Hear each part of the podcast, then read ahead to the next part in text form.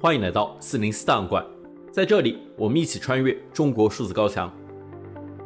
尽管中国的言论审查和舆论管控日趋严峻，国家对公民的监控也无处不在，但我们依然可以看到那些不服从的个体，顶着被删号、被约谈，甚至被监禁的风险，对不公义勇敢发出自己的声音。中国数字时代在四零四文库栏目中长期收录这些被当局审查机制删除的声音。二零二三年两会，习近平再次全票当选，开启了他作为中国国家主席的第三个任期。习近平赞成两千九百五十二。二零一一年三月十七日，《人民日报》发表社论。全票当选更危险。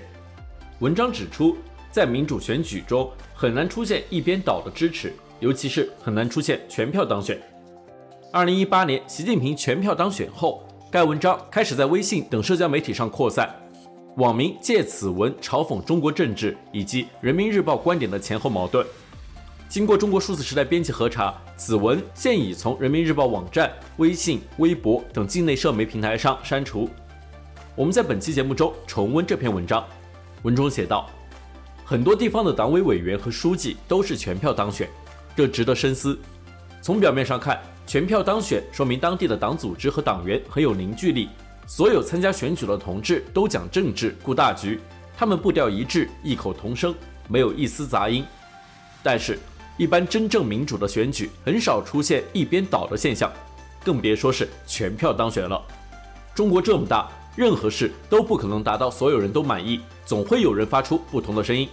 就是在党内涉及人数众多的选举，也很难达到所有人一致，任何人都没有意见。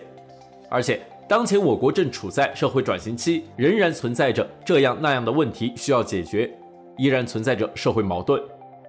选票当选可能是选举绑架了民意，它不能代表民众的意愿，即使是党委选举。选票当选也不可能是全体有选票资格党员的意愿，不是选民们真心的流露，是他们在特殊情况下做出的特殊的选择。我党的民主集中制要求个人服从组织，但选举应该是个人选出组织，而不是组织要求个人选出什么样的组织。换届选举应该少些服从，多些民主。如果长此以往，他们的反抗意识在沉默中日积月累，后果会很可怕。总有一天会爆发，就像鲁迅说的：“不在沉默中灭亡，就在沉默中爆发。”而且，如果选举提名人是在组织要求的背景下全票当选，也会助长他们的优越感，让他们看不清现实，错判形势，感觉自己已经很了不起，得到了所有人的支持和拥护。其实不然，这只是假象。这样不利于他们工作，不利于他们做出决策。生于忧患，死于安乐。全票当选会让他们一直生活在安乐的环境中，这样他们就会失去忧患意识，失去紧迫感、危机感，即使是处在复杂严峻的社会环境中，也意识不到危机。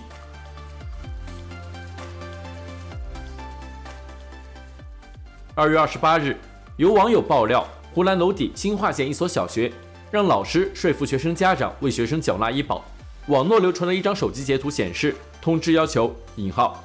下周一还没清零，请老师先垫付，再家访，再交。本期节目我们选读的第二篇文章是《南方都市报》让老师催缴医保，委员建议严格把关社会事务进校园。文中写道：近些年，教师负担压力过重的问题一直备受关注。为此，中办、国办曾于2019年专门印发了文件。然而，由于各种原因，现实中很多教师仍然承担着繁重的非教学任务。在今年的全国两会上，全国政协委员、国家督学北京城市学院校长刘林将就此提交一份关于切实减轻中小学教师过重负担的提案。刘伶在提案中建议增加大中型城市中小学教师编制，解决人手不足问题，同时对布置给中小学的任务事项应再协调、再优化，防止叠加效应。南都记者注意到，此前民进中央也公布了一份党派提案。建议细化教师减负清单内容，增强执行的可操作性，明确教师的工作职责范围。民进中央拟提交的关于进一步减轻义务教育教师负担的提案中指出，现实中，旅游宣传推介、法治宣传、文明城市创建等各种活动集中连续进校园的情况并不罕见，这些都需要教师全程配合参与。除去各类明文规定，一些地方还会单独给教师加码，比如要求教师关注不同的公众号、微信群和资源平台，完成各种不同的点赞、打卡、转发工作。除日常工作外，教师的工作内容还明显受到疫情、教育政策等的影响。疫情防控期间，中小学教师除线上授课外，班主任还要负责收集学生及其家长的核酸检测等情况，并填表上报，有的还要催促家长接种疫苗。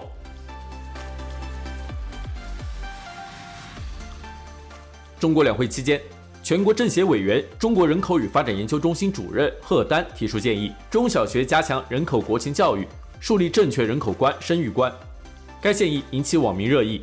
微博话题建议中小学加强人口国情教育登上热搜。在知乎上，作者魏春亮发布专栏文章，生孩子的主意打到了中小学生身上。文中写道：一、生育孩子的主意都要打到中小学生身上了，八零后和九零后是耗不动了吗？二、要让中小学生从国际层面了解我国人口现状，明白人口规模、人口结构对于国家发展的重要性，所以是要告诉我们的孩子，人口规模减少、人口结构失衡，都是因为他们不愿意生孩子吗？所以这是要从小 PUA 他们吗？三，以前是为中华之崛起而读书，现在要变成为中华之崛起而繁衍了吗？四，什么样的生育观是正确的？什么样的生育观是错误的？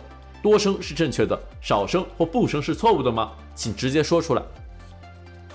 五，可我记得以前墙上都是写着“只生一个好，少生优生，幸福一生”，倡导一对夫妻生育一个子女。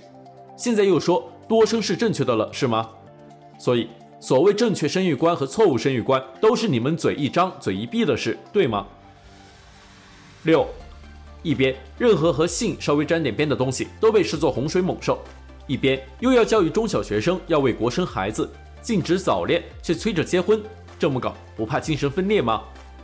七，我看这个代表也没提性教育啊，所以说是要让中小学生树立正确的生育观，但就是不给他们进行正确的性教育，是吗？八，我们的孩子真苦逼，不但要承受学习上内卷的压力，还要从小就负担起整个民族国家的责任。还是个孩子，就要被催着树立正确的生育观，赶紧长大好生孩子。感情孩子存在的唯一价值就是生孩子，所以孩子只是人口规模和人口结构的工具，是吗？九，如果这个提案真能施行，希望不要被家长举报含有性暗示。十，救救孩子。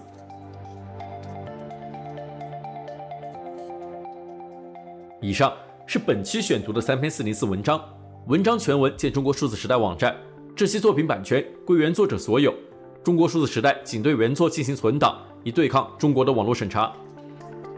中国数字时代 CDT 致力于记录和传播中文互联网上被审查的信息，以及人民与审查对抗的努力。欢迎大家通过电报 Telegram 来向我们投稿，为记录和对抗中国网络审查做出你的贡献。投稿地址请见本期播客的文字简介。阅读更多内容，请访问我们的网站 cdt.media。